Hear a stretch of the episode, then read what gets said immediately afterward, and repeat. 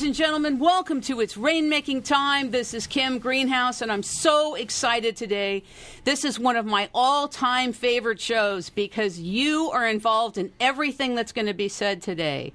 When it comes to money, when it comes to finance, when it comes to the economy, when it comes to investment, you are directly involved. Some say and really believe that central banking has deteriorated the entire financial economy around the world. Some people say if you're not invested in metals, you're not really invested in real money, and that we've actually lost the ability to exchange and to do business in real money, that the economy has been polluted and diluted. In fact, the Federal Reserve, we found out, is not federal. It's a private bank. It's actually a private agency that was taken by stealth in the middle of the night with our Congress. The facts are that we are not living in an organic economy. We're living in a synthetic economy of credit default swaps, derivatives, which have taken down industry after industry, high frequency trading, um, securities that actually constrain people that want to bring new projects and products into the world. And the reality is that, thank God, crowdfunding is here. Crowdfunding that started by donation based crowdfunding. And in September, uh, September of 2013, on the 23rd, the equity crowdfunding laws changed. The Jobs Act allowed people to actually market their projects and companies but the devil's always in the details. We have Sam Guzik with us today of Sam Guzik Law, of Sam Guzik and Associates, who's going to get under the hood of the new crowdfunding laws on an equity level and he's going to lay he's going to tell us where the rubber meets the road. Because in fact this great opportunity that we were so excited about on an equity level is not quite what we think it is. It's exciting if you like a tiny tiny portal into potential. We're also going to talk about the most exciting cryptocurrency, payment system, trading platform, Bitcoin. Bitcoin has been around for hmm. five years. It is considered by some the money of the now and the future. Some look at it as the escape from the Federal Reserve central banking hostage making lockdown on all of humanity. So many people are in prayer and hoping that Bitcoin is the savior to help us move our money inexpensively, to create another currency which can't be inflated. There's so much hope and so much tension and so much desire for Bitcoin to work. Some are skeptical. Some say it's the mark of the beast. Some say that the government is already involved in it. Some say that no matter what you do, that we're going to be legislated out of business, that there's no way to get out of the control grid. The reality is that Bitcoin may be just an incredibly exquisite collective transition system into something else. But what is that something else? And how do we keep how do we stay away from being inflated to death? On the show, I have invited Andreas Antonopoulos, who is a Bitcoin visionary, who's going to talk to us about cryptocurrency. He's a programmer of high order. Dave Scotese, who is a programmer and a Bitcoin trader, who's joining us from Riverside, California. He's the founder of Litmocracy. We have Sam Guzik of Guzik and Associates, who's going to talk to us about crowdfunding. And we also have, God help us all, Reggie Middleton of Boom Bust blog. He's considered the Nostradamus of finance. He is the one who called the collapse of Bear Stearns and the housing market crisis. He warned the public about the fall of Lehman Brothers.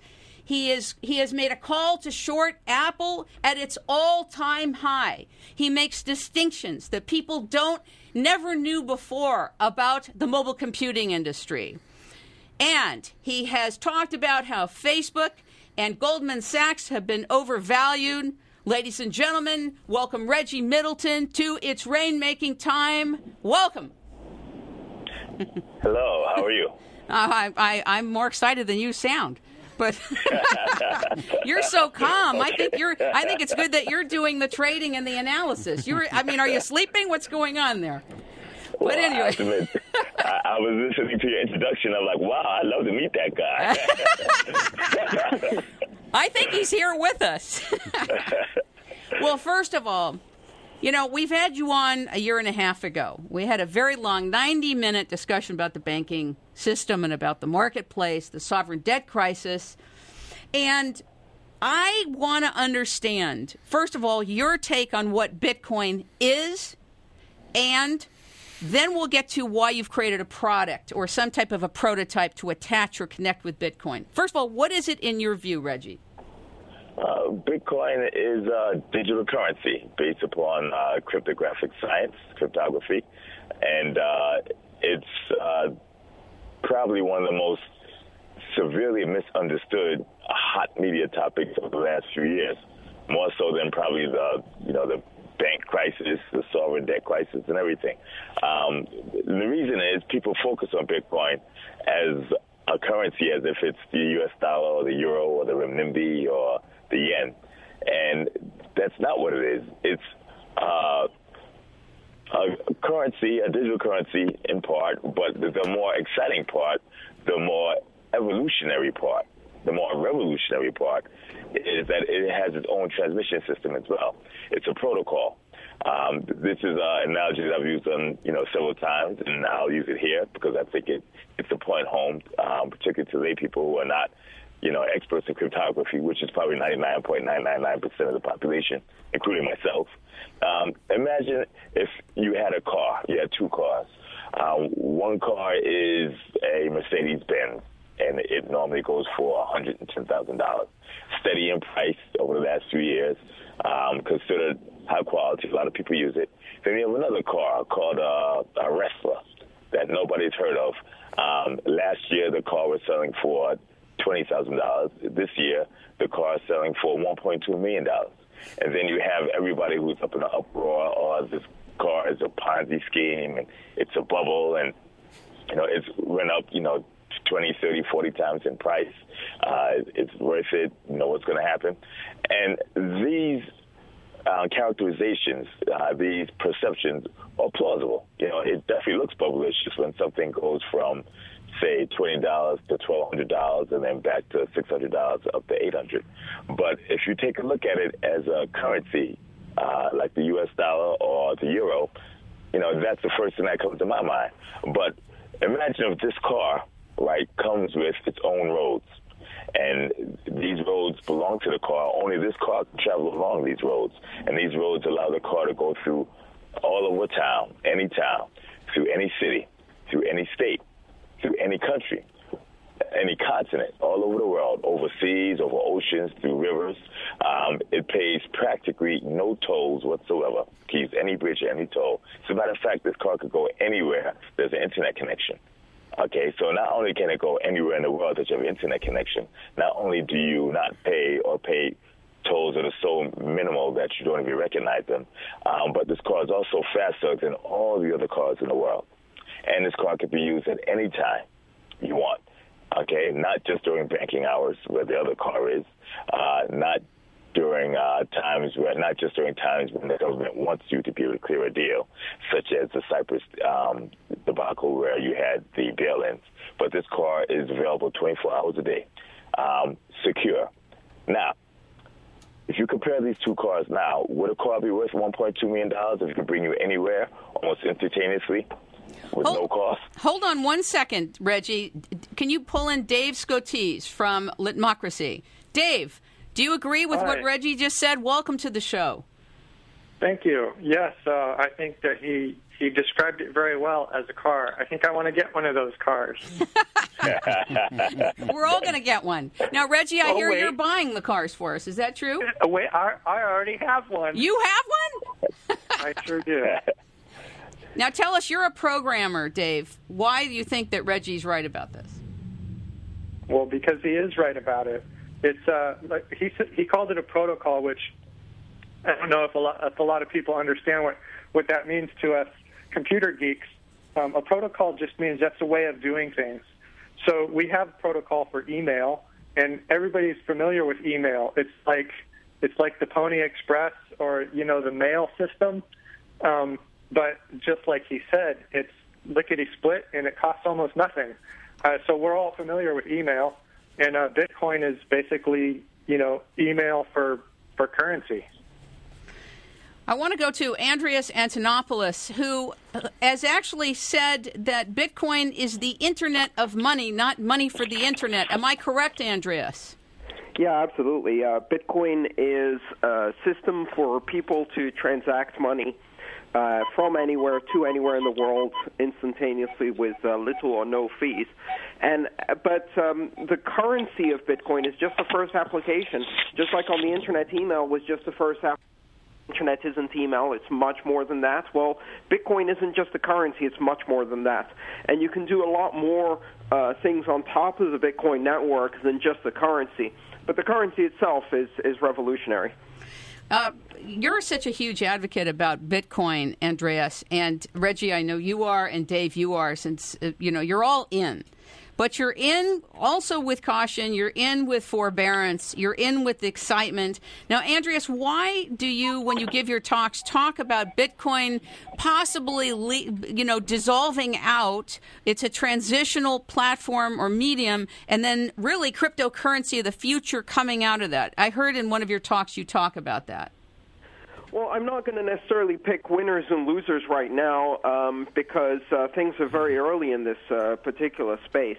But the point to understand here is that uh, the word Bitcoin really refers to three different things. Uh, there's Bitcoin, the currency, and this currency runs on top of Bitcoin, the network and platform, uh, which is the Internet of Money. And this is based on an idea, an invention invented in 2008, which is the system uh, that creates Bitcoin uh, which allows people to have consensus or agreement across the distributed system. And if the currency fails, the network will spawn another currency. And if the network fails, the invention still exists, and already we're seeing more than 100 alternative implementations of this currency. So, um, just like tomorrow, if email went away, the internet would still be there, and if the physical network of the internet went away, the the invention and the understanding of its value would still be there. Um, Bitcoin is a lot more than just a currency, and I think it can survive. Um, but you know, as as we see right now, uh, it's it's growing very very fast. It's in year five, and I think it's already established a level of adoption and awareness in the public that is going to be pretty much unstoppable. You know, Robo, RoboCoin started, which is the Bitcoin ATMs, and they're pumping them out all around the world. And in RoboCoin, you have to actually authenticate through uh, biometrics. Now, some yeah, that's pe- an optional feature. It depends on the country where it's deployed, and there's uh, there's many other ATMs too. Oh, I didn't know that. Okay. So, my question is this. Some people say, and Reggie, I want you to pipe in on this too, and Dave, that because of because of the inner workings of Bitcoin, that there is something called distributed blockchains. What is a distributed blockchain? Why is it relevant? Let's start with you, Dave. Uh, the blockchain is a database. Um, you can think of it as a public ledger. Actually, it is a public ledger. Um, I mean, anybody that's running a business knows in their ledger they have several accounts, and they might move money from one account to another in order, you know, to allocate some profits to marketing or whatever. Um, Bitcoin works the same way, uh, and the blockchain is that public ledger. Uh, and uh, the next thing people should be thinking is, you know, well, how does if if my if my ledger on my business was public, you know, I'd have people coming in and moving money around willy nilly, and I wouldn't have control of my business anymore. So how do we stop that? And um, that's where the the Bitcoin protocol comes in, where in order to move money out of an account, you have to know the secret for that account. And that, because of dual key cryptography, the secret never needs to be given to anybody. It's just used, and it proves that you own the the account that the Bitcoin is leaving. Um, and so once you once you you know give that proof to the to the internet, uh, it, get, it gets into the database, and then the whole database and everybody who has a copy of it knows that this Bitcoin has moved from your account to somebody else's account. So that's what the blockchain is. It's a public ledger that keeps track of all the transactions. Somebody asked me just yesterday, can't it be hacked? And why can't it be hacked? And I said, I don't think so. And they said, of course it can. And I'd like Andreas to answer that. And then I want to have a question for you, Reggie, about your product. Okay. Andreas? It's not, it's not as if no one's trying. I mean, everybody's been trying to hack Bitcoin for the last five years nonstop. You, uh, it's one of the hottest targets for hackers around the world, and the reason for that is because it's the ultimate stealable money. When you have extremely fluid currency that can be transferred anywhere in the world in seconds, and disappeared into that transactional network, of course people are going to steal it. And at the moment, the, the network is worth almost uh, $10 billion, and yet no one has claimed that bounty. Think about it as a bounty. If you were able to hack Bitcoin, you would have access to $10 billion worth of funds. That should be enough to motivate everyone in the world to try, and they already have.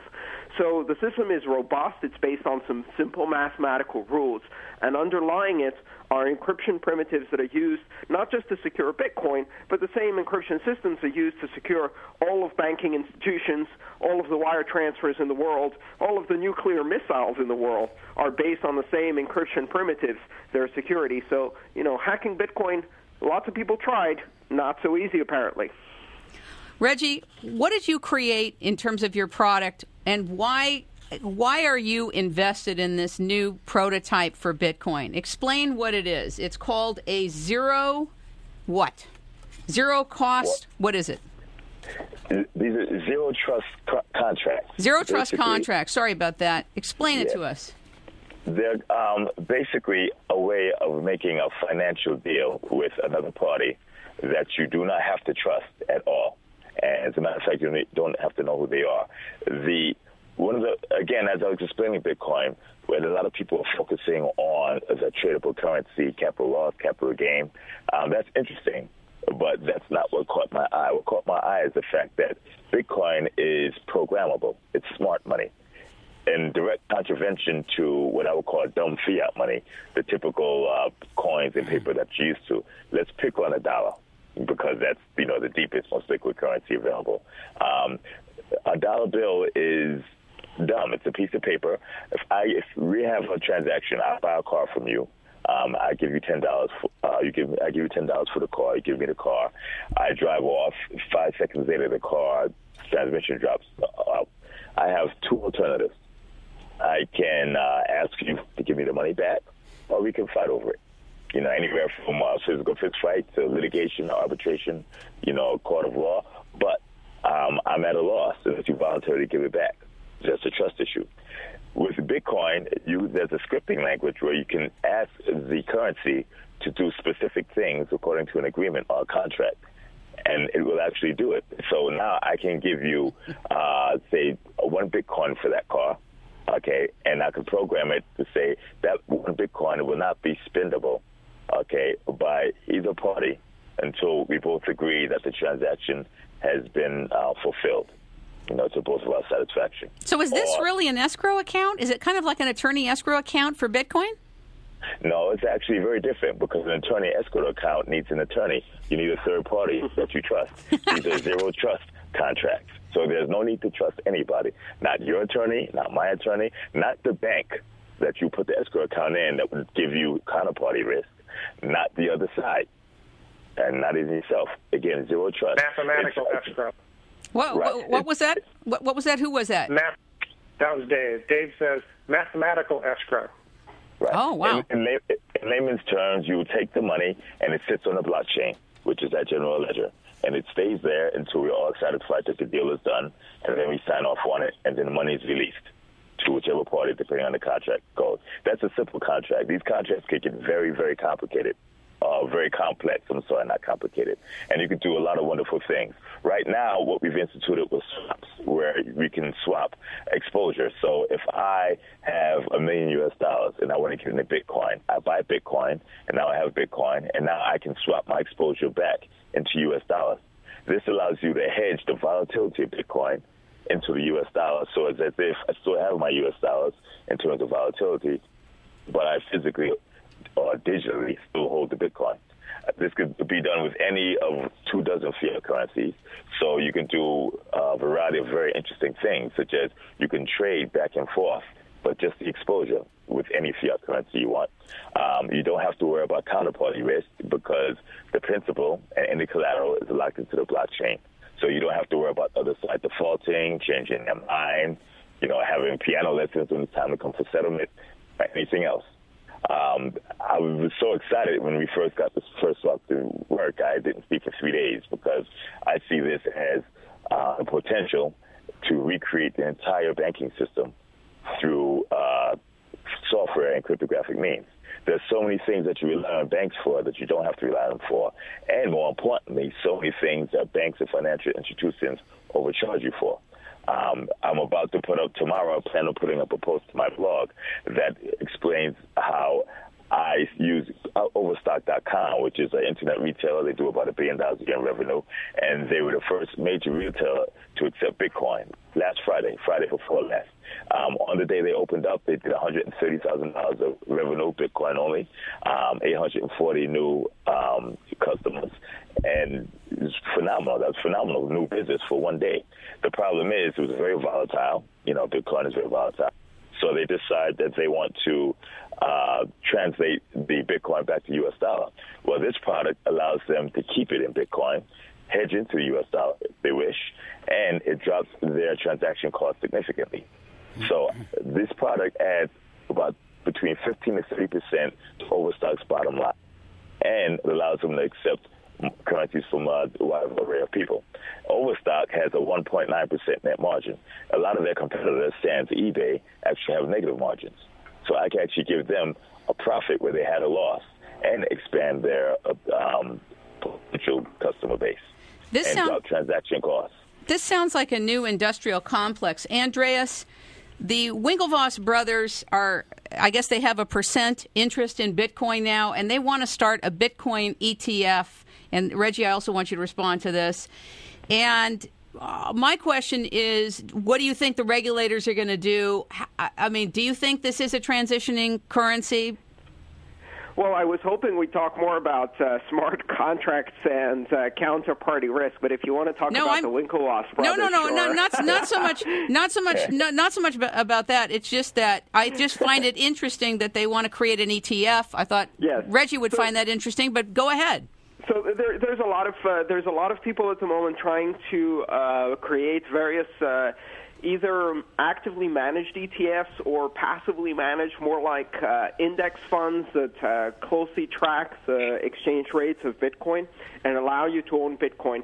Um, you know, the, the goal here is to allow institutional money uh, to invest in Bitcoin because while a consumer will look at Bitcoin and think this is very volatile, it's kind of scary. Uh, certainly, if you're an inexperienced investor, uh, it can be very scary. It's a very high beta investment. But to a portfolio manager who's managing an entire diversified portfolio, having a high beta asset to put in their portfolio is extremely attractive because they're going to manage that as part of a diversified portfolio. So the beta doesn't scare them, the volatility doesn't scare them. In fact, what it does is it allows them to make money off it. so what we're looking for is mainstream acceptance of Bitcoin, where you know a teachers fund or a firemen's union can put uh, can put a tiny, tiny, tiny fraction of their money into Bitcoin through normal and legal channels. I think we're going to see that in 2014. There's already dozens of organizations trying to do this, and they're not just trying to do it in the U.S. They're also trying to do it in various other international markets. And um, you know, for institutional investors, the world is one big market. So if the SEC doesn't allow it to be listed here in the U.S. on the New York Stock Exchange or NASDAQ or some other market like that, then it's going to be listed overseas in other markets. I mean, that's the thing about Bitcoin. It's very fluid. Uh, in either case, I think institutional money will be flowing into Bitcoin in 2014. I'd like to call upon Sam Guzik, who's here, who's an SEC attorney in Los Angeles. Sam, I'd like to know this is the first time you're really hearing deeply into Bitcoin. What do you think, since you know the SEC so well, what do you think that they would say to this? Well, I mean, as far as uh, ETFs, I, I, don't, I don't think they'd have any particular issue with it other than disclosure, disclosure of what it is, how it works, and what the risks are. Um, but uh, it's something that's obviously here to stay. It's in its beginnings, and it sounds to me like this is going to be huge, uh, both in the U.S. and globally. Do you, do you think the SEC is going to try to block the use of Bitcoin, or somehow get involved, or start punishing or fining businesses that are using it at a certain point? No, no, I don't. I don't think so. The, the SEC is is mainly about protecting people through disclosure. Um, and uh, so I, I, don't think the I don't think the SEC is going to be an impediment. I think they're going to be a facilitator, but it will take them some time to get up to speed. They will be cautious. Their interest is in protecting the investing public, uh, so therefore they're going to want to understand it thoroughly. Um, so I expect they will they will move with it, but they will move slowly. They barely understand crowdfunding, isn't that true? well, they're, they're, they're starting to learn more than they ever wanted to. I can tell you that.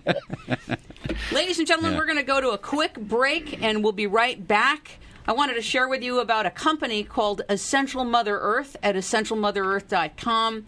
And I want you to consider that now that we have so much evidence that we are not only electrical bodies, but we are light bodies, and that we are living in a very huge assault environment of electromagnetics, of, of cell phone towers, of microwaves, of Wi Fi's, of all of this stuff.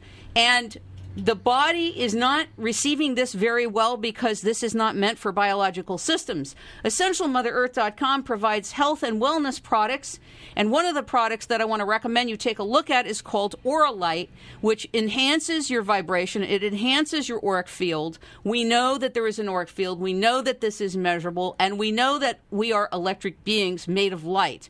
So if you want to enhance your light body, go and get Auralite from Essential Mother Earth. And for those of you interested in the necklace that I'm wearing, it's made of magnetite and hematite and uh, rare jewels that actually form a loop. It actually forms a circuit to prevent radiation from entering your body.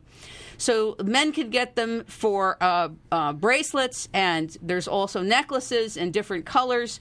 Go to essentialmotherearth.com. They're a great couple that runs the company. And for those of you that also would like magnetite and want to charge your water, they have magnetite. They have many, many fascinating products that I use and love. So go to essentialmotherearth.com.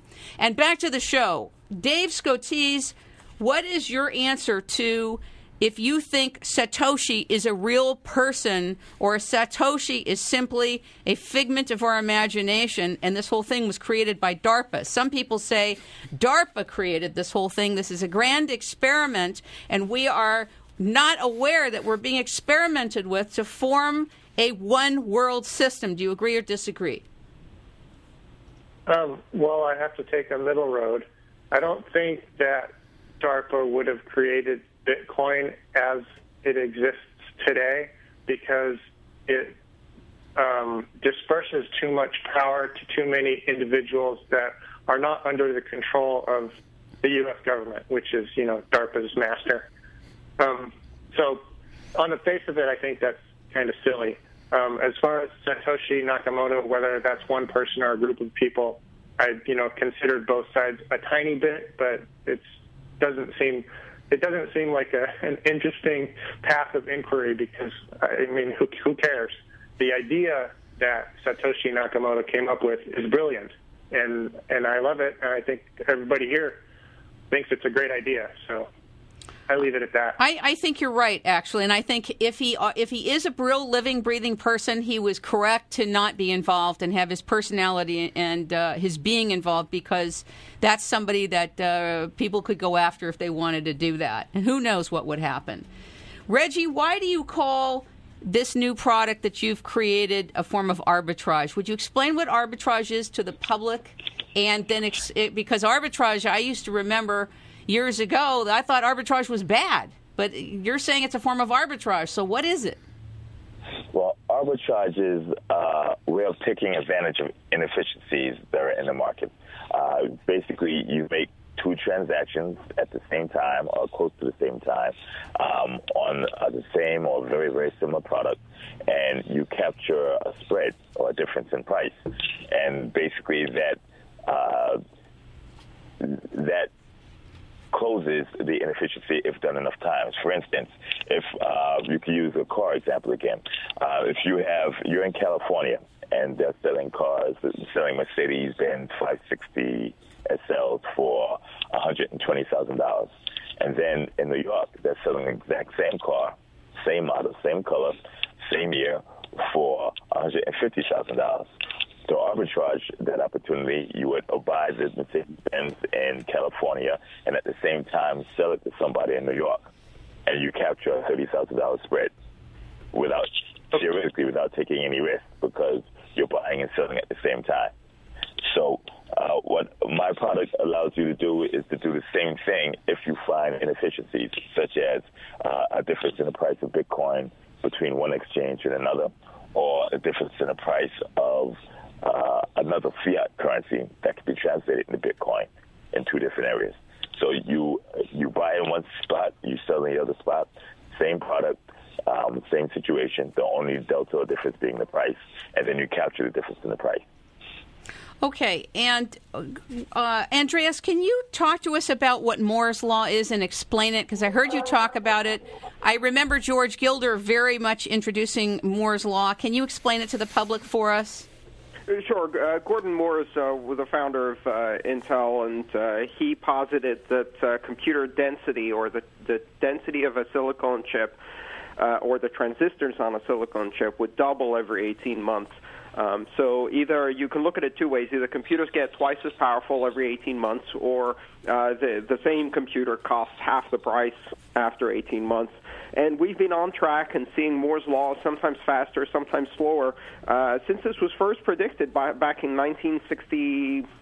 1970 something, and uh, and Gordon Moore really uh, set set the terms for what it meant to have a technological revolution and how uh, silicon chip density has led to miniaturization, uh, lower energy use, et cetera, in all electronic devices, which makes things like the iPhone uh, possible today.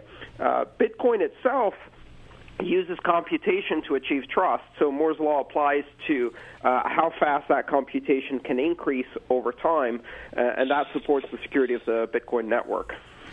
Uh, and I'd like Dave. Can you talk about why you feel or don't feel that that Bitcoin is private? There's it seems like there there seems to be available where you can see everything that a company or a person is doing. I understand the concept of transparency, but I don't think businesses need to show every time they make a transaction. Isn't that private? Sure. Uh, I think Bitcoin. I would consider Bitcoin private, and it's really it, it puts the choice into the hands of the person who owns the account. If I own an account, I can prove it um, and if I prove, if I broadcast that proof to the world, then everybody knows that's my account, and whatever goes into it and goes out of it, they know that I'm doing that because it's my account. But if I don't broadcast the fact that I own that account, nobody knows who owns it. Um, they, I can tell people, but they don't know it because I haven't proven it. As long as I don't offer the proof, you know, it, it's anybody can guess. Uh, and and that proof, there's a the way that you prove it is you sign something with the, the private key of the address. And if I don't do that, then you know th- that's the proof's not there. So it's my choice whether or not my Bitcoin transactions are private related to that one address. And you know I could do that with lots of addresses. So it leaves the leaves the choice in the hand of the individual. Reggie, do you feel that Bitcoin is private enough? Well, it's a very relative question. Private enough for what? For in other words do you want do you want every transaction of your business known to all the people who look inside the bitcoin transaction i've, I've never been in it so I, I don't really know what i'm referring to but i would imagine it would be a long list of everybody's transactions right yeah, there is a long. There's, there's the blockchain is supposed to be a permanent list of all transactions on the uh, Bitcoin network. But again, as the other guest just said, these are um, long uh, cryptographic strings, like hash strings, um, a string of maybe what 25 to 50 um, alphanumeric symbols, and unless you again come out with your own, I, unless you identify yourself, nobody knows who you are. You can see there are a lot of transactions, but you don't know which transaction belongs to who. So you have a string of say 50 alphanumeric symbols. You don't know if that's Reggie Middleton or if that's Santa Claus. Uh, Andreas, you had shared something in one of your speeches about there's a certain protocol that you use to make sure. I think you use different machines for for using Bitcoin. Do you remember talking about how you would plug in one machine uh, that you were you were doing something to keep it private. Do you remember what so, that so was? There are, yeah, there are a lot of uh, different mechanisms for keeping your transactions private. Uh, as Reggie said, you know, just because there's a transaction list that shows that a certain account number sends money to another account number doesn't really help because an individual can have thousands, tens of thousands, millions of different accounts, and these accounts are in no way identified to the individual. So actually tracking anything is pretty hard. But beyond that, uh, it's pretty easy to use various technologies to remix your transactions. So instead of uh, sending a transaction directly from one person to another, what you can do is you can mix it with hundreds of other transactions, and then uh, you know in that particular environment, uh, you protect your privacy. It can still be tracked uh, lawfully, uh, you know, with a subpoena, but but at the same time, um, you know, someone just looking at the blockchain and looking at the list of transactions can't figure out what money is going where. So, as, as David said, you, the the owner of the Bitcoin has the choice. They can either have a fully transparent environment, and that's actually really useful for charities to use open accounting, or perhaps for publicly listed companies to show their accounts payable and accounts receivable where appropriate. Um, but it's not appropriate for others, you know. And if you're a private individual and you don't want everyone to be able to track your transactions, even if it's quite difficult to do so, then you can take privacy measures from the simple to the very extreme, very strong anonymity and privacy within Bitcoin. It has a whole range. And, gentlemen, we're going to now open up what we call our Starship Bridge. And I'd like to know if anybody's there and has a question. Yes, I do. My name is Terry Woodward. For someone lacking a computer savvy, explain how uh, Bitcoin, please, is acquired and utilized in a transaction by a consumer, and who sets the value. So, uh, so the way you would use uh, Bitcoin as an individual, you can download some software to your computer or your smartphone. Uh, in order to get Bitcoin, there are really three different ways to do that. Uh, one is to to open up a type of brokerage account on a Bitcoin exchange, and then wire some U.S. dollars to it, and then uh, buy Bitcoin uh, with those U.S. dollars at the prevailing market price. A uh, second way is to use localbitcoins.com, which is like a Craigslist type service where you can find people in your area. Plug in your zip code, it will tell you who around you will buy or sell Bitcoin. You can find, say, a seller with 100 positive reviews who's willing to meet you at a public place like a Starbucks or a park. You hand them 100 bucks, they give you the equivalent amount in Bitcoin. Safe, secure, instance. A third way, of course, is if you have a skill that people want to buy for Bitcoin, then you can sell that service or product um, for Bitcoin and start a little Bitcoin business, or take your existing bit business and start charging in Bitcoin. So those are the three predominant ways to get it. Uh, a transaction basically looks a bit like sending an email. So you say, I want to send to this account. I want to send this much Bitcoin. And you hit enter, and off the Bitcoin goes. And a second later, it pops up in the other account, and you can see that the other person has received it. And you can do that in person with a smartphone, or you can even get their account over email and send it to them even if they're on the other side of the planet. Um, finally, the price is determined simply based on the market dynamics, just the same way that the price of IBM stock or the exchange rate between the US dollar and the euro is determined simply based on how much the last two parties who exchanged it were willing to pay to each other for that uh, exchange, that trade. So it's a free market, it's an open market like a stock market. Uh, Bitcoin is traded 24 hours a day, 365 days a year. The market never closes. And at all times, you can go and see, uh, for example, by going to a site like bitcoinaverage.com, you can see the current price of Bitcoin uh, across dozens of exchanges around the world in a number of different currencies, so dollars, euros, or yen, or uh, or whatever. Uh, did oh, you, I wanted did you, to say. Go, go ahead. Sorry, Go. Kim. I just wanted to say that if you find somebody that has Bitcoin, they're going to set a price. And if you look at the rest of the market, you might decide, well, that price is too high for me, or you might take it. You know, and that's true of everybody who has Bitcoin and is willing to sell it to you. So who determines the price? It's the same as you know anything else, milk or eggs or wherever. You go to different stores, you get different prices because everybody selling it has their own their own needs. Thank you. It sounds like, from what I've heard today from you folks, is that Bitcoin almost is, is flawless. And one of the things, that, as an attorney, I'd be interested in is the, the no trust contract. It sounds like, while the terms are trying to be met, the uh, Bitcoin's held in abeyance, if I understand, in the blockchain. And once the conditions are met, then the Bitcoin is released. Am I correct on that? Reggie? Yeah, that's that's pretty much how smart contracts okay. work. All right. My question is then, what if the conditions are not met? Then you have this Bitcoin held in abeyance, and you have an international contract dispute. Well, there are several ways you could do it. Um, from the simplest way is if the conditions are not met, um, and the conditions are not met due to, let's say, fraudulence or negligence of one party. Um, there's an incentive not to be negligent because your funds are put at risk as well. In my contract, each side puts up money. They put up principal, they put up collateral. So if I try and cheat you, it's not as if I don't get your money, I don't get my money as well. Okay, so there is no financial incentive for me to be negligent or fraudulent. Okay, there's also another way of doing it by using a third party called an oracle, which is a non-interested party and a party that is unbiased and doesn't have any stakes in um, any interest in either party or stakes in the transaction, and that could be a decision maker, an arbitrator. Okay, so there are various ways to go about it. My contracts are very simple in that um, it's a financial transaction, and once the contract is entered, there's no way to back out of it. No, you enter the contract, you set a expiry date. Let's say the expiry is three hours. And in three hours, I swap U.S. dollars or I swap euro for Bitcoin.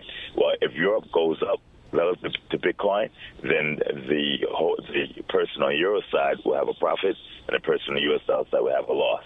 There's no way to back out of the contract.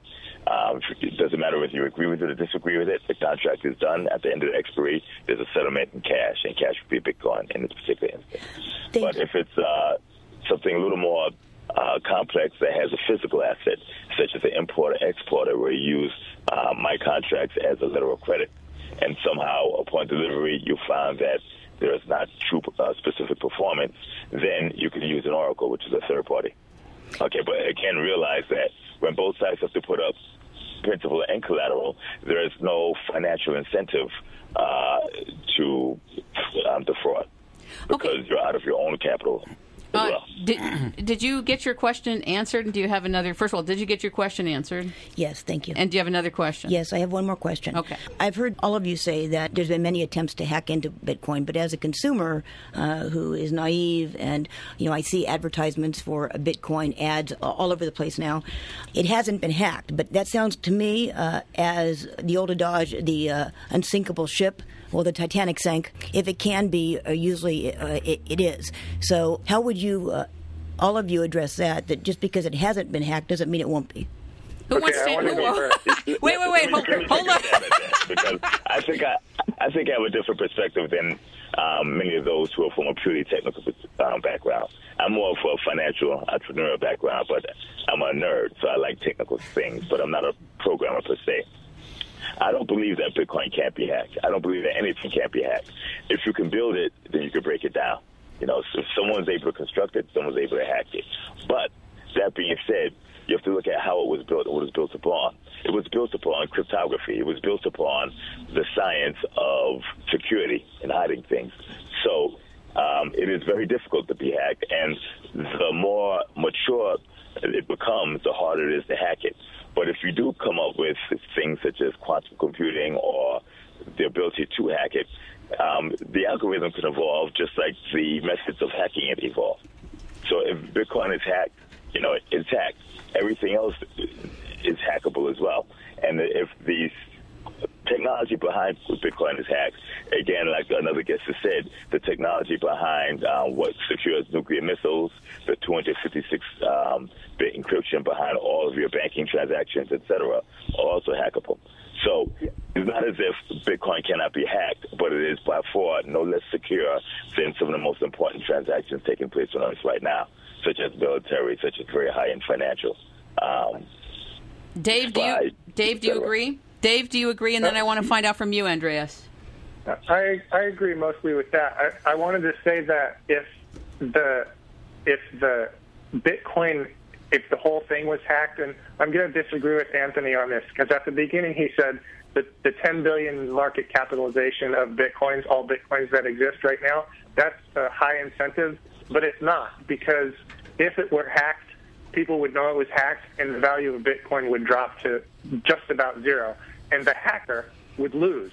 He would lose everything except the proof that he now has. Oh, I hacked Bitcoin. Look at me. I'm so great. Yeah, you're great, and you have nothing. You have 10 billion little pieces of, of something that's not worth anything anymore because you ruined it. and, and, and more, more importantly, and more importantly, what makes Bitcoin, you know, with so many brains behind it, if it were to be hacked, almost immediately it would be forked, which means an offshoot shoot shoot off, and somebody would fix the hack and uh, again make something new. A Bitcoin, to my knowledge, has never been hacked, but there has been a hole. A hole was a flaw, a security hole was found. Okay, it was found and it was sealed before anybody was able to take advantage of it, and the blockchain was forked, and a new avenue of Bitcoin, uh, you know, became prevalent. And that's probably what would happen if someone successfully hacked it. I mean, once yeah, it is hacked, it will be discovered fairly quickly, and it will most likely be, you know, in my further creative imagination, forked rather quickly. The new fork will have the hack sealed, and it will go on. It's uh, think of it as something that can evolve on its own, and doesn't evolve on its own, but evolves as a result of uh, the work of everybody who basically buys Bitcoin, monitors it trades in it. So it is not like there's a static. It's not like a bank that you break in. If you get into the vault, you get the money run out. That vault is moving. It's evolving. There are a lot of people building that vault constantly. So when you break into the vault, someone sees that you break into it, they're going to seal the hole, they're going to move the money, and life goes on. So it's not quite as simple. It's not quite as simplistic as, you know, just rob the bank, take the money, and run. Andreas, do you have input on this? Well, yeah. I mean, I'd like to point out that uh, you know what we're talking about is is a matter of degrees. Can an individual account be hacked? Can an individual have their money stolen? Yes, and that happens relatively regularly for individuals who have their own computers hacked, not Bitcoin itself. Can you has Bitcoin had bugs? Absolutely, it's had lots of bugs, and these have been fixed. And we continue to fix bugs on a daily basis. The the point is, can you hack Bitcoin to such a degree that everything is hacked top to bottom, and, and that hasn't happened. And even if uh, someone started to do that, they'd be discovered, and we'd make the necessary changes to fix it. Um, just like any other system, you have to take uh, security mechanism measures. Um, I'll tell you one thing, though, uh, that won't happen with your Bitcoin account. No one's going to bail in your money for the Bitcoin account. No one has already hacked it with a massive quantitative easing system that turns your money into worthless paper. Uh, I would say the dollar's already been hacked at a massive level. Uh, most of us are just not aware of it. So, you know, it's all a matter of perspective and risk. Uh, and uh, Bitcoin represents some risk, uh, but it also gives a lot of control and power to the individual user. Uh, whereas in other systems, you know, just because you see a number on your bank statement doesn't mean your money's actually there, or that when you go to take it out, it will be there for you, as people in Cyprus found out very recently. So, you know, you have to take every financial system and look at its weaknesses and risks. And Bitcoin has its technological risks, but it also has a lot of security and control. And that's that's beautiful. And my last question to all of you, and thank you very much, Terry. Great questions. Thank you. Uh, is and then I want to get to uh, the crowdfunding side. And if you all would like to stay on, you're more than welcome. And if you're if you feel that you've had the Bitcoin flight, then you may uh, say goodbye. But uh, the last question regarding Bitcoin is the following: Ellen Brown, who wrote Web of Debt, who's working on a public banking system feels, and along with other people, that it's uh, that it's a speculative bubble, that it's speculative and it's also a bubble. Do you agree? Obviously, you don't. I, I don't think any of you would agree, but I'd like to know your response. Starting with you, Dave. Um, well, first I have to think of what exactly do people mean when they say a bubble. Well, what they mean is they're predicting that it will pop, and Bitcoin has popped several times but it's still worth more than half of its all-time high, let's say. Um, so, and as far as being speculative, you know, speculation is what got us into the air and airplanes on the part of the Wright brothers. Um, and there's all kinds of things where we speculate and we think and we try stuff, and certain things don't work work, but other things do work. Now, Bitcoin appears to be working, and I don't expect that to stop. So I, you interpret the answer about whether or not it's a bubble any way you want, but is it going to pop? Well, it pops every now and then, but you know it, it starts inflating again because it has value. Okay, Reggie, what is your answer to this? Well, um, I tried to answer that in part in my introduction that as a standalone currency, it does look bubblicious, but for what it is, a currency with its own transmission system that allows you to totally sidestep all money center banks, all central banks, including the granddaddy, the Federal Reserve, uh, Citibank, J.P. Morgan, Goldman Sachs, and the fact that it's instantaneous transmission of currency uh, of value. Um, and I actually just scraped the surface. It is also a matter of, of decentralized decision making. Um, you can take Bitcoin and you can move real estate along a blockchain. That's something that is in R&D in my house, in my labs right now. We're actually transferring real estate along a blockchain, uh, intellectual capital and property, a whole variety of things. Um, I think it's undervalued, but it's undervalued due to a drastic misunderstanding. But that is as uh, decentralized system of trust, uh, decentralized ledger, and not just as a currency. Um, now, as for the bubble and comparisons to um, things such as tulips, you know, Bitcoin has a significant intrinsic value. Uh, the intrinsic value of a tulip, best case scenario, is a flower, a plant, some stems. Okay, the intrinsic value of a system that allows you to sidestep the most powerful financial institution in the world and its 10 major shareholders, uh, the money center banks. You know, let's put a value on that you know, more than an ounce of gold, more than an ounce of uranium, platinum, plutonium. But again, people are looking at it um, and, compare, and comparing it to a dumb fiat currency such as a dollar or a euro. And they simply don't understand the system, which is understandable in and of itself. But I think it's the responsibility of the media to, and the financial pundits who comment upon it, to understand what it is they're commenting upon. And that's why we have shows such as yours. Thank you, Andreas. What is your what is your feedback on this? Yeah, I mean, I I think a lot of the people who are buying Bitcoin right now are are doing pretty wild speculation because of the price without really understanding the fundamentals. So there's certainly a bubble sentiment, and we have seen four pops so far. Each time it popped to about half its high, and then it recovered and quickly surpassed the previous high and has increased in value since. I mean, this is going to pop several times more.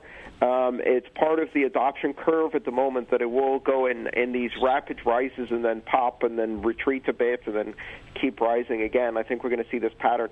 You know, the internet had a very big bubble in 2000, um, and yet what, what was left behind was a tremendous amount of value and investment, and it didn't invalidate the underlying fundamentals.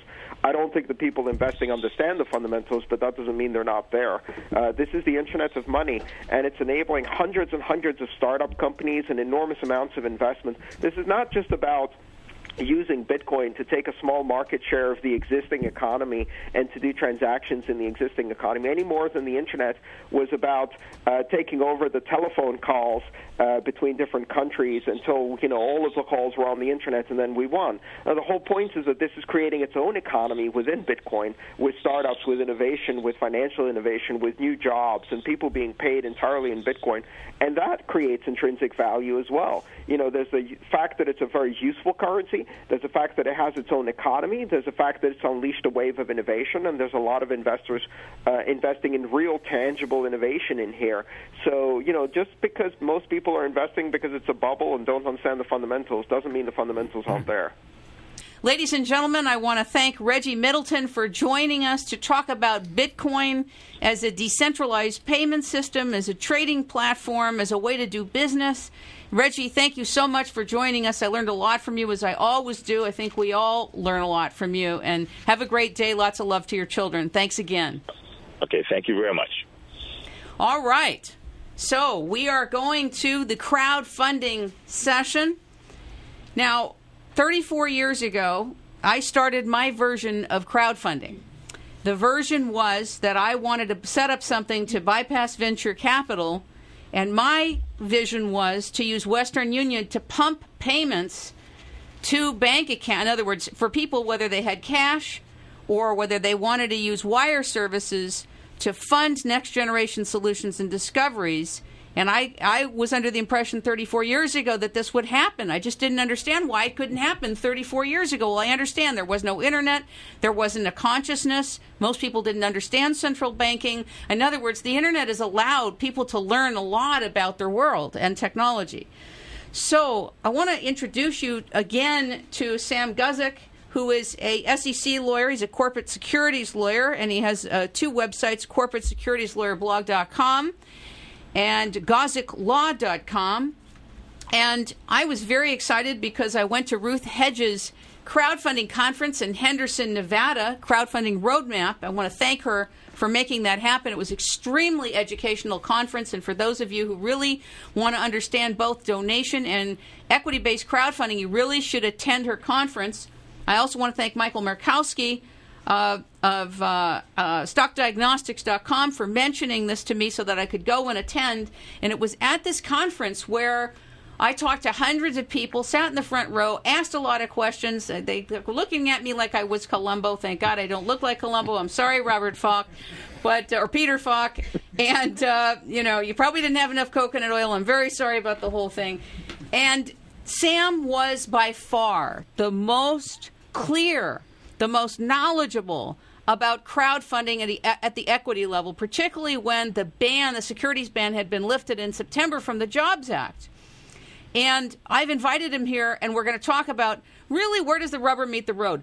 Is this equity really available? What are the details? And so, Sam, I'd like you to explain what really happened. What is equity crowdfunding?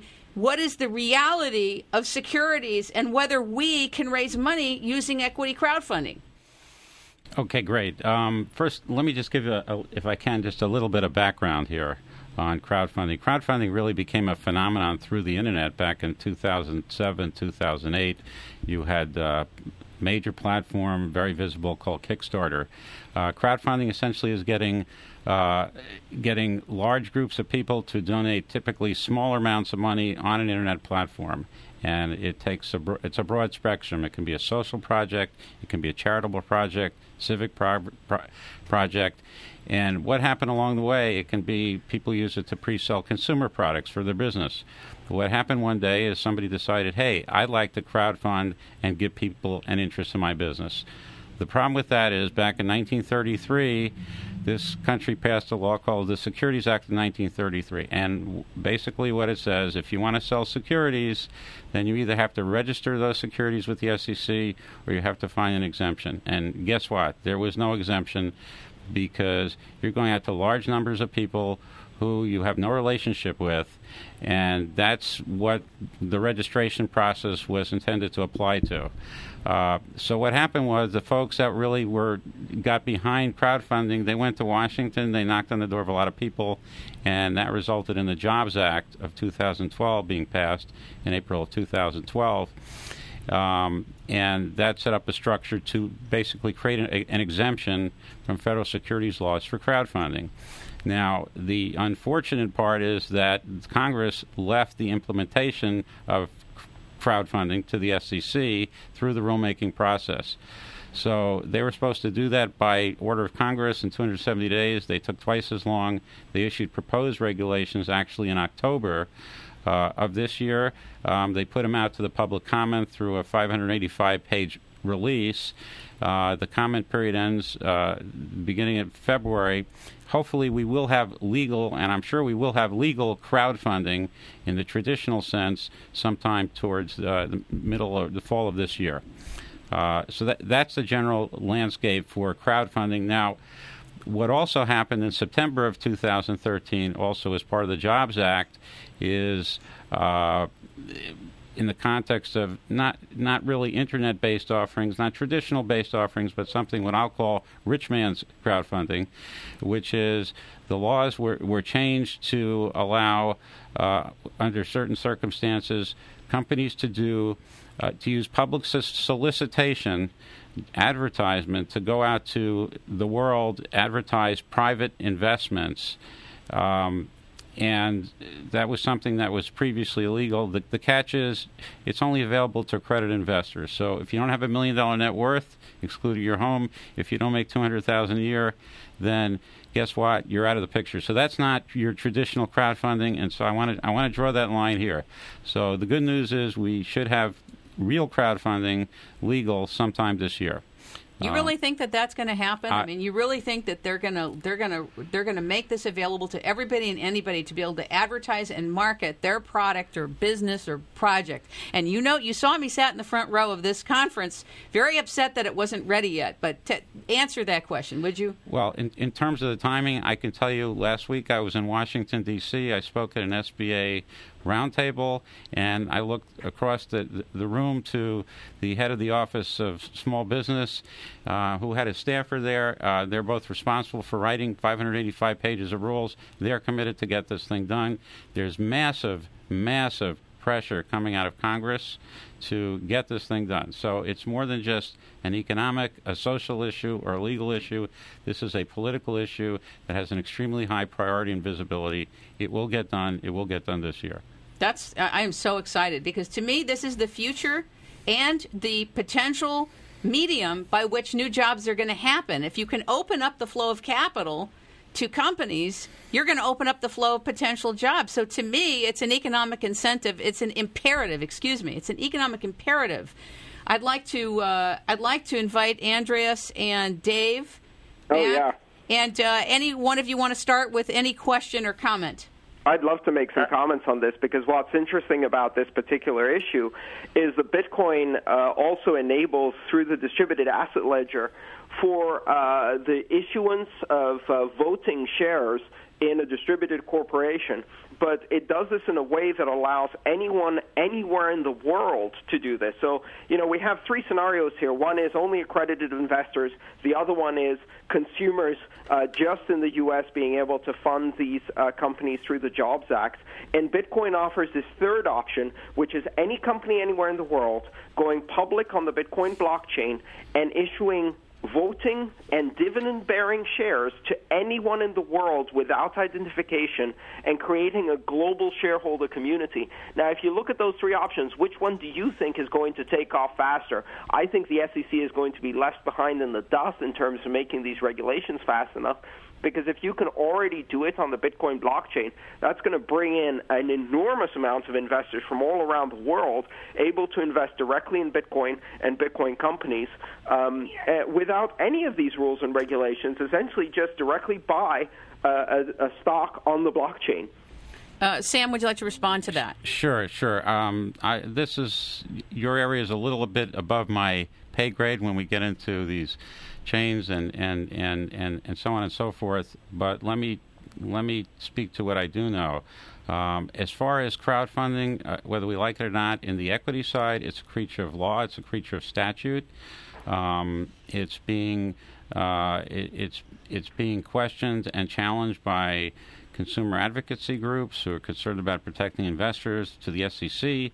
Uh, it's a fact of life for them now, but they are going to move cautiously and, and will. And, and, and, and most importantly, it's a completely new system that's being integrated with our securities laws, and that's kind of like oil and water.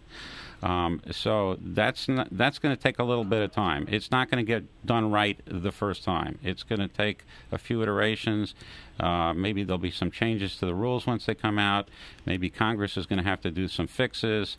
Um, so it's going to be a slow process. And I think really you're going to expect to see equity crowdfunding, because it is here to stay, really come into its own in about five years from now. And, and, and one, of my passions is to be involved. I'm very involved in creating the rules uh, is so so it works as well as it can in the beginning. Because if it doesn't work well in the beginning, uh, it's a problem. So I, I certainly expect, and, I, and I'm really excited to hear, and I'd love to hear more uh, after the show about issuance of shares and dividends through uh, th- through this new channel of the internet. Uh, it sounds fascinating to me, and I'm sure it it's real, uh, and it's something that. W- will happen quickly because that's the nature of the internet. Dave, would you like to respond to what Sam just said? Yeah, I think um, I was going to say this while Andreas was talking about Bitcoin because I think his the what what Andreas presented is really great, but at this point in time, I think it's illegal, um, and I also think that there's a lot of things that are illegal and they're really helping our economy. So basically, it's the black market. Um, and I know a lot of people hear black market or illegal or whatever, whatever, and it makes them nervous and upset, and they don't want anybody doing that. And that's, to me, that's horrible. It's a sign of brainwashing because people confuse the term illegal with the term immoral. And those are two different classes of behaviors. And there's a speech by Martin Luther King, and I think he erroneously attributed this to Thomas Jefferson, or somebody else did, but Martin Luther King said, We have the duty to break those laws which are immoral because, you know, it, those those behaviors that we consider doing and the government says, oh, you can't do that, uh, we consider doing those behaviors because we thought we saw good in them. And if we let uh, the government stop us from doing good behaviors, uh, you know, the the positive results that we would have achieved are not going to be here, and that's our fault because we let ourselves be controlled, and there's something wrong with that. So I applaud the position of Bitcoin in getting around those laws, even though it's illegal. It's not. There's nothing immoral about that. The immorality in advertising your scheme to the public only exists if you're running a Ponzi scheme, you know, if you're Madoff. But if you're honest, go ahead. Uh, I just want to disagree that it's illegal because what we're talking about here is jurisdiction. It would be illegal for U.S. companies to use this scheme in order to do crowdfunding, uh, but it wouldn't be illegal for U.S. individuals to invest uh, their Bitcoin in companies that are listed abroad or that are registered abroad that decide to collect funds this way. And what that's going to, that is really a jurisdictional issue, not a matter of law. It's a matter of the law in the U.S. does not allow companies to crowdfund this way. And what that will do is it will put tremendous pressure on the U.S. because if uh, Singapore or Macau or Cyprus or Malta or Liechtenstein or whatever decide that they're going to allow this and make it a matter of law in those countries to crowdfund this way, all of the Bitcoin startups and all of the companies that want to do crowdfunding this way will move to those locations jurisdictionally and they'll crowdfund from there. So it's going to put U.S. companies a distinct disadvantage. You know, this is not a matter of something that's illegal at all. It is perfectly legal in other jurisdictions. And what it does is it essentially provides competition for the jurisdictional aspects of the SEC. And if the SEC decides to take five years to do crowdfunding and Bitcoin crowdfunding happens in two years, and it happens in jurisdictions that are more welcoming to it, what that's going to do is it's going to push all of those funds and all of those companies and all of those jobs outside the U.S. So I think you're going to see tremendous pressure on the SEC to adapt to this new reality. Stand sure, by. I guess I, I was thinking of the companies in the U.S. Okay, no problem. Well, they're not going to use it. They're absolutely not going to use it, which means the companies in the U.S. will be at a distinct disadvantage because while the rest of the world or in many jurisdictions can move, uh, and crowdfund internationally, U.S. companies won't be able to do that. I think the opportunity for investors, however, to use their Bitcoin to invest in this new economy is, is tremendous because it opens up not only a global pool of companies, but a global pool of investors without accreditation, uh, without intermediary stock markets, without counterparty risk to directly invest in a new economy. Well, would you, would you, all, would you right. wait, hold on one second. Would you all stand by for just a moment? We're going to go to a quick break, and then we'll be right back. Uh, I just wanted to let you all know that Michael Markowski is the founder of StockDiagnostics.com. And Forbes magazine calls him one of its top 50 investors. He is a big proponent of crowdfunding, and he has a website called OnlineFinancialSector.com. And he's created a video called Crowdfunding is Driving Stock Markets to New Heights. You may want to take a look at that. He is a entrepreneur and a visionary investor. He's made a lot of calls about the markets for many years. He has several organizations. He is a big bull when it comes to crowdfunding. He was also at Ruth Hedges crowdfunding conference in Henderson, Nevada. And you want to be watching Michael Markowski and go to the site onlinefinancialsector.com. All right. We want to first of all have Sam Guzik respond to what you both said, and then we'll have you both come back in. And we also have someone on the Starship Bridge. Sam. Sure. I just wanted to address, I think, the, the first point that was made in this last dialogue, which is interesting the distinction between legality and morality. And I think that's especially appropriate for crowdfunding and specifically equity crowdfunding. I mean, we have this statute that was passed back in 1933. Uh, it's here. Uh, we have the SEC. It was created in 1934. It's here. They have their function. But crowdfunding as a phenomenon started out uh, 2006, 2007. Uh, today, it's a multi billion dollar industry. I mean, there's literally billions of dollars a year in crowdfunding uh, that flows flows through that ecosystem um, and is totally unregulated and essentially is also fraud free. Uh, because of the people who in the industry who want to make it work and are self-regulating. Um, unfortunately, because we have securities laws in place, we now have this overlay of complexity, and some might say unnecessary complexity. Uh, and, and so we needed Congress to act. Um, and the reason I think it, things are going to take a little bit of time is because once Congress gets involved, lobbyists get involved, special interest groups get involved. So the crowdfunding statute doesn't quite work out as one person's innovation and idea. Uh, it's it's it's a law by committee, and and then we have the SEC, who's very very tentative, uh, works in a political environment, is more reactive than proactive, and certainly not creative. Um, so we're going to have a process, but I think five years from now we'll be looking back and we will see a very vibrant ecosystem. Which, from, from my point of view, the biggest value is uh, the crowd equity crowdfunding will be a huge magnet for entrepreneurial activity in the United States. That, to me, is as big as value. Uh, and it's going to attract people, ideas. It's going to get them going and moving on projects that they never started on, even if they don't ultimately use crowdfunding. Uh, they may wind up going a different route.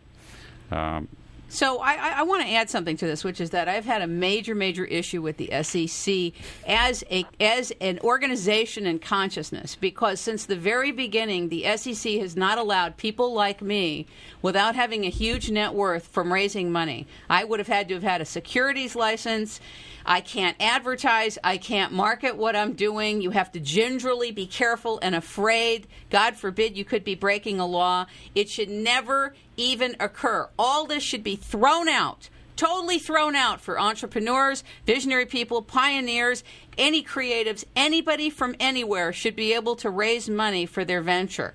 And one of the things I love about crowdfunding, and particularly donation based crowdfunding, is we can do it.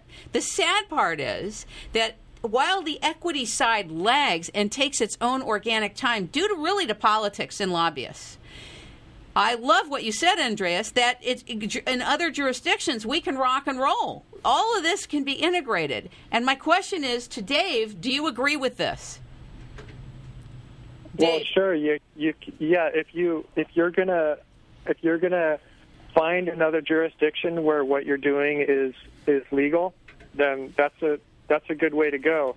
But I think it's a mistake to let, like I was saying before, you let, well, I, I want to bring up the example of prohibition. You know, this country decided that alcohol was bad in, what, 1918?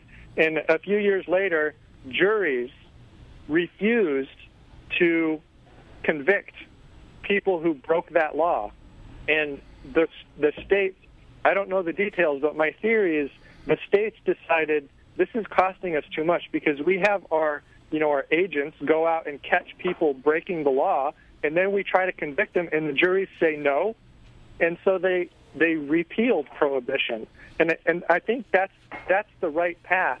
We have to we have to see through the the laws and say well that's a bad law. I'm not going to follow that law. That's silly. And I, I was wondering I wanted to ask Sam this question.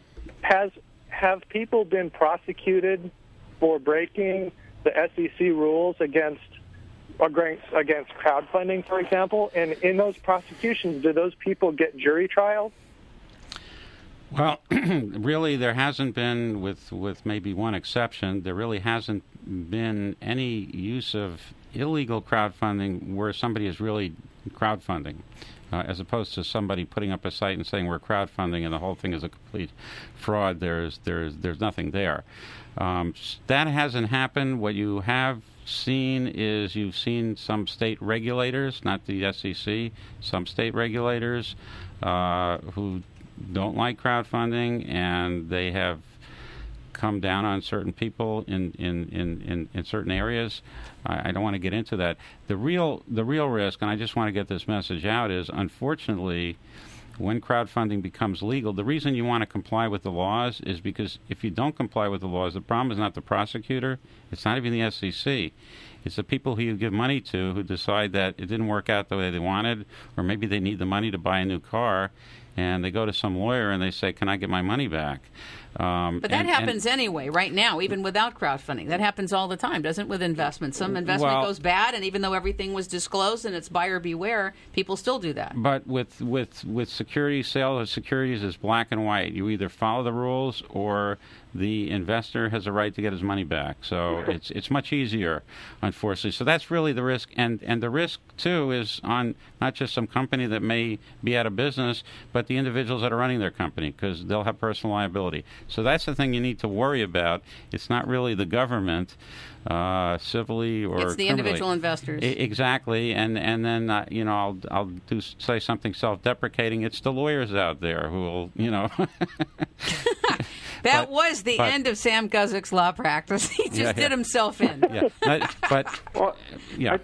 I, would like to comment a bit on this uh, this idea because we seem to hold the SEC as uh, somehow protecting investors um, by reducing risk or eliminating risk in investments, and, that's not really the mandate of the SEC. And if it is that, if if it is, or whatever the mandate of the SEC is, let's look at the facts you know, you have the big banks colluding to fix uh, LIBOR. No one goes to jail. They're colluding to fix gold prices. No one goes to jail. They use high frequency trading to uh, to front run order orders against their customer in, uh, interest. No one goes to jail. HSBC was caught money laundering hundreds of billions of dollars. No one went to jail. They stole a trillion dollars through mortgage fraud in 2008. No one went to jail. Bravo. They rigged CDO Bravo. markets no one went to jail, and now they're going after crowdfunding as their prosecution.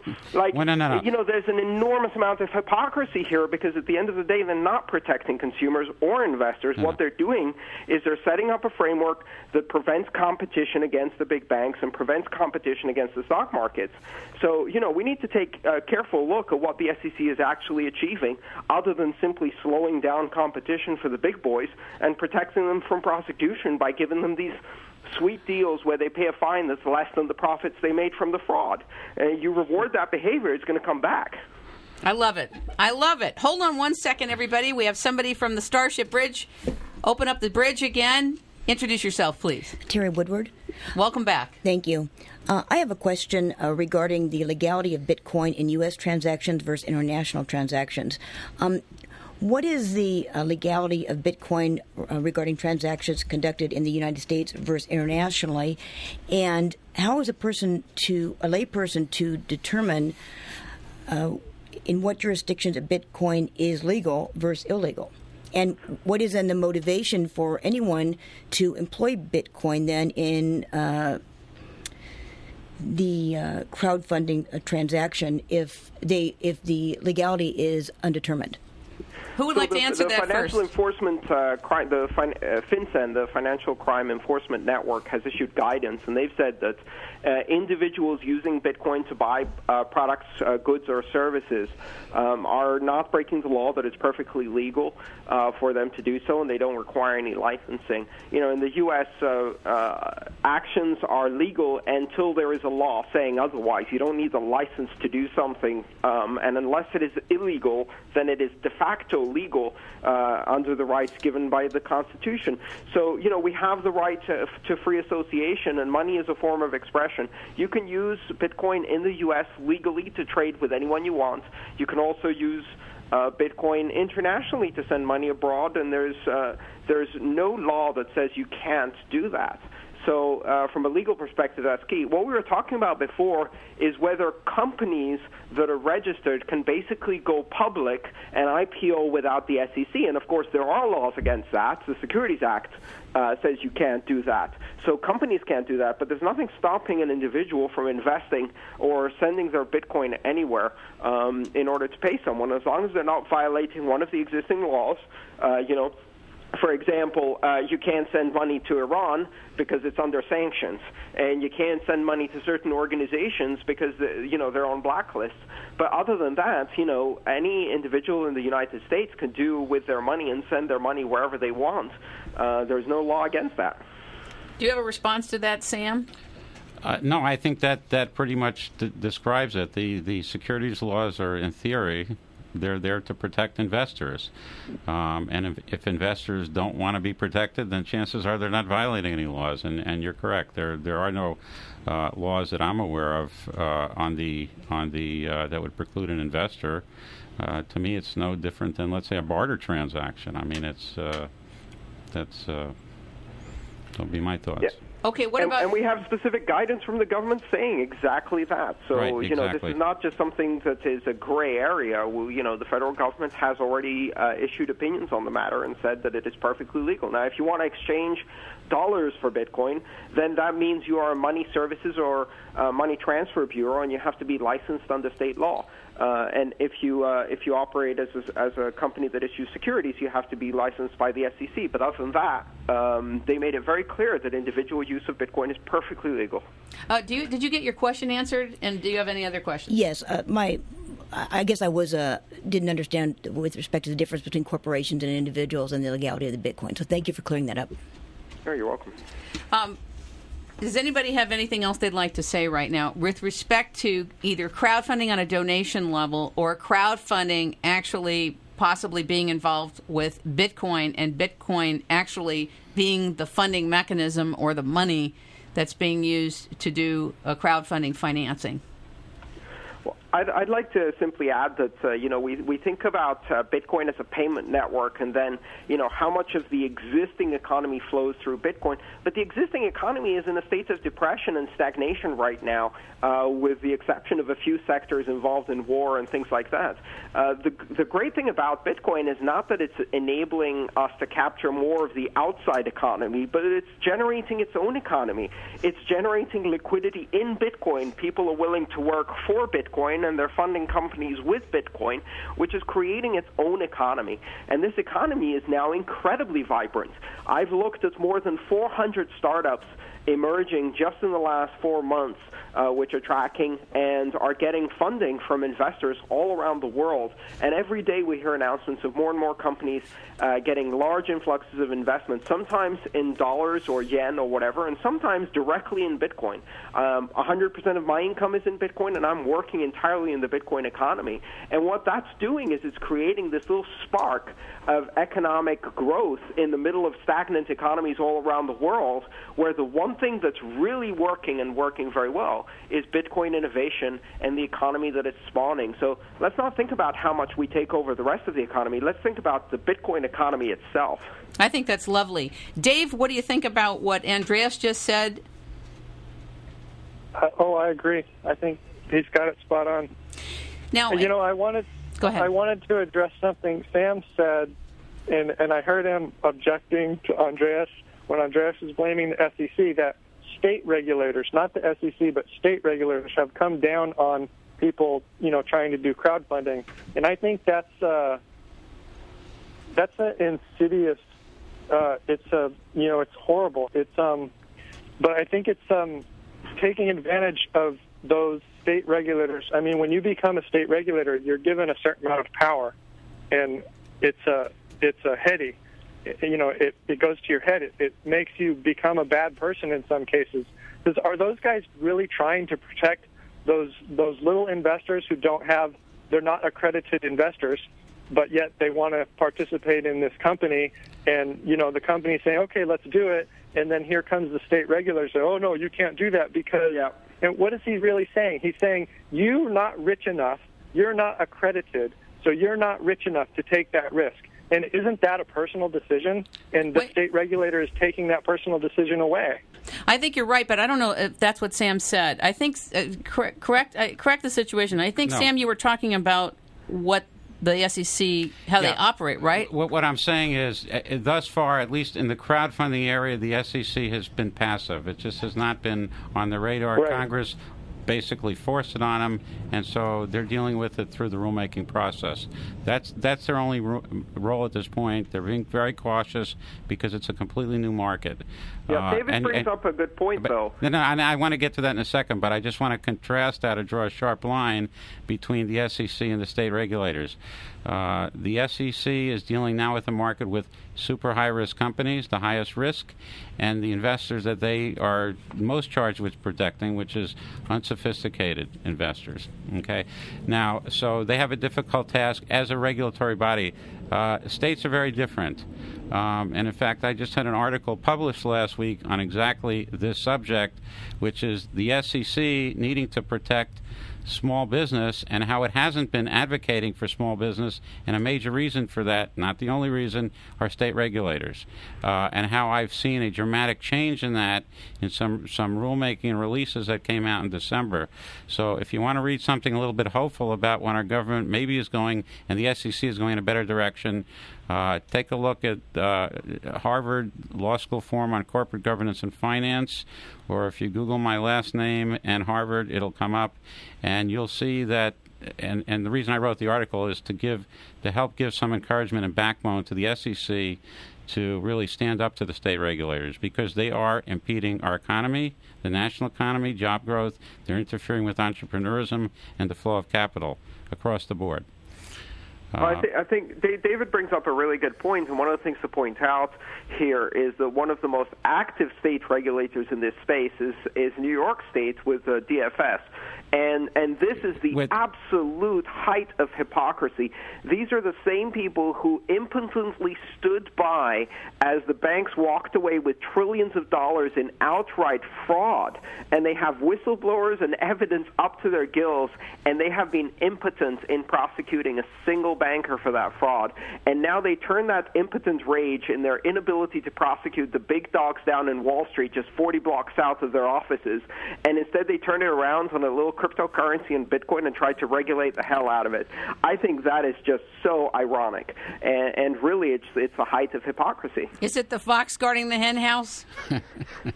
Oh no, it's it's it's absolutely it's a group of foxes all working Indeed. together. It's- you know, It's a fox it's a completely corrupt system, top to bottom, It- and they use Bitcoin as a little distraction so that nobody pays attention to the to the trillions stolen and the complicity of these regulators who stood by idly as this happens, and even now have not brought a single high-level prosecution against these things, even as more and more fraud comes out. Just this week, we found out that they're fixing the the gold markets.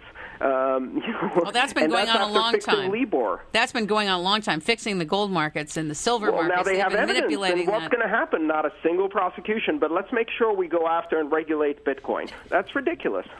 Well, I think when you'll see things start to change is when Wall Street gets into the picture, when they start putting some skin in the game, um, and and then I think you'll you'll see things change rather quickly, both in terms of laws, in terms of regulations, and most importantly, the attitude of regulators, um, especially in New York. I mean, New York is a financial center, um, and certainly You're, you're, you're licensed in New York too, aren't you? that's correct. See, well, we New can York always right go to New York and call Sam. center. So I, I'm not uh, surprised at all that this is happening. It's happening in New York with a financial with a financial situation. With securities, it's not necessarily New York. It's usually not New York, but other states like Ohio, Massachusetts. Uh, there's there's a number of them. So Um, I wanted to ask Andreas something about. Uh, uh, correct me if I'm incorrect on this, but in one of your speeches, you talked about how only one billion people have access to money, and that the Bitcoin ecosystem or cryptocurrency represents another six and a half billion. Can you explain that? Yeah, so so what I'm talking about is why Bitcoin is so important to the other six billion. And what I want to clarify is I'm not saying that uh, one billion only have access to bank accounts. Actually, the number is much higher than that. Um, but you know, there's a small sliver of the population, mostly the elites in, in Western countries, that have access not just to bank accounts, but to ample pools of credits, uh, liquidity, uh, the ability to to source funds to do uh, investments uh, without currency controls, the ability to start businesses and receive credits, the ability to list on stock markets, and the ability to trade internationally uh, without any restrictions. And then there's the rest of the world. Um, you know, some 3 billion people have no bank accounts at all and work in cash only societies. Uh, and then there's another couple of billion people who have very, very little access to credit, no access to international markets. And for these people, Bitcoin represents a lifeline that connects them directly to a vibrant global economy without any currency controls, where suddenly they can interact with the rest of the world on the same basis as the tiny sliver of fully financialized uh, Westerners who we have now. So what this does is, just like the internet allowed an Egyptian blogger to have a voice as strong as that of a CNN anchor and, and speak truth to the world and have millions of people listen to him, now what Bitcoin does as the internet of money is it allows any individual from a farmer in Kenya to, to a, an import-export person in China or anywhere in the world to suddenly participate in a vibrant global economy on the same basis and and really invent and innovate in financial services just like Wells Fargo can or Bank of America can. That's an incredible amount of power and the productive potential of bringing online all of these people into a new world economy is is really amazing. I want to say something about Dr. Muhammad Yunus of the Grameen Bank, who founded a banking system based on uncollateralized lending something that was considered impossible, and he probably would have been assassinated if he dared tried it in the United States. But he did it in Bangladesh, and he came up with also all the protocols and processes for doing this. I interviewed him in 2003 in December, sent that interview all over the United States, and nobody was interested. And in 2006, he got the Nobel Prize. What's interesting to note is two years ago, after he built, I think, a, a billion plus bank and of lending money to the poorest of the poor in Bangladesh and other countries. What was interesting is that the government of Bangladesh basically came to him, disagreed with his political philosophy, and said, Get out, you're too old, and kicked him out of Grameen Bank. And I'm not going to let up on this because in looking at things on a whole systems level, you look at what is the financial, how was Grameen started? What was the contractual arrangement in which Dr. Yunus signed a contract. Who did he sign a contract with? You know, was it the Bangladeshi government? Because the devil's in the details. How is it that the government can go, as this man builds a banking system that's never been done, in, as far as we know, in the history of the world, and they can walk in as he pulls in a billion dollars and 30 years later and throws him out and says, You're too old at age 70? And not one person across the world, not one government Nobody can stop this. It's a confiscation. And what right, that well, what that I mean, tells us, wait a minute, Andreas, what that tells us in part is maybe had this been financed differently, maybe had it been crowdfunded, maybe had he had uh, better or more appropriate legal counsel with him so that he really understood his agreement, that could have never happened. Or could it have? Maybe the central bank would have confiscated it anyway, just the way the Federal Reserve can walk in and do 800, $800 billion of credit default swaps and never have to answer to us how it happened, where it happened, who it happened with. What do you think? I think this is uh, really a symptom of centralized systems. You know, Bitcoin isn't the first digital money. It, you know, several others have happened in the past, but all of them suffered from a fatal flaw. They had a central organization or a central set of servers, and that provided a target for people to attack, and as a result, they were taken down. But uh, Bitcoin has no center. It's a completely decentralized form of money and a decentralized network of money. If we are able to do crowdfunding on Bitcoin or uh, peer-to-peer lending and micro lending, uh, uncollateralized micro lending on Bitcoin. You know, there is no center, there is no guy to haul away, there is no organization to take over, there is no central server that you can attack. And, you know, decentralized systems uh, are less easy to corrupt, they're less easy to co opt, and they survive longer because they're anti fragile. So, um, you know, this is exactly the kind of lesson we need to learn from the past, which is that if you create a centralized system, those who have the power will shut you down um, because it competes against their interests. And look, they waited till he had till the bank had over a billion dollars. He set up Grameen Shakti. He set up Grameen Energy. He had Grameen Telecommunications. Imagine you give the guy the Nobel Prize, right? But then what happened? He had lunch with Gordon Brown, went to London, and Gordon Brown talks him into a one world currency. I don't know. What do you all think about having a one world currency? Let's take your hit on it, Dave. Oh, uh, that would be great. We already have one. It's called gold. We're inventing another one. It's called Bitcoin. As long as there's no central authority issuing it, it's great. Okay, how about you, Andreas? Well, I, I think that's absolutely right. We're not going to have one world currency, but we are going to have a much more competitive environment in currency because apart from Bitcoin, there are a number of other cryptographic currencies alongside as well as precious metals. And this new model of organizing computer systems that allows you to have security and consensus through computation without a central authority, that's the core invention at the heart of Bitcoin. It takes out the central authority from the core of the network. And that has so many applications and will be part of our financial future. So, uh, yes, it's already happening and it's a very exciting time. Sam, do you want to say a comment about whether you think there will be a one, whether there is a one world currency, if we're heading toward it, and what your take is on this whole thing? Um, I, you know, I, uh, it's a little above my pay grade, but I can. But but what did resonate with me is yes, we have gold, and and it sounds like Bitcoin uh, is is is is is going to find a place with gold in, in in the digital era, in the internet era. Um, it's it's easy to move bits over the internet than it is gold, and I think that's that that's the difference right there. The internet is very very powerful powerful allocator of resources, um, and I think this is something that's going to become extremely powerful because the the internet is a great facilitator and a great allocator uh, of resources and information worldwide. Well, everybody, I want to thank you all for being here. Uh, Andreas Antonopoulos, Dave Scotese, uh, Sam. Yes, thank, thank you. Thanks for having me. Sam Guzik. And for those of you that would like to go to their websites, uh, you can go to Guzik Law, G U Z I K, law.com. Antonopoulos, A A N T O N O P O U L O S dot com. And Litmocracy. Would you please spell that for me, Dave?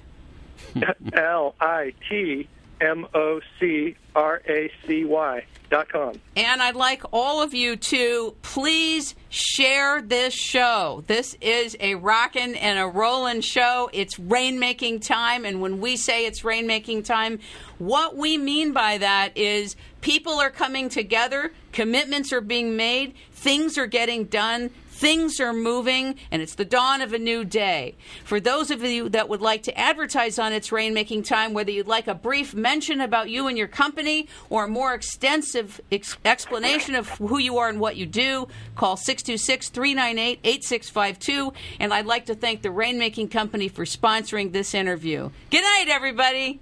It's rainmaking time. Wait, can I, I want to hear everybody say it's rainmaking time. Hold on one second. One, two, three.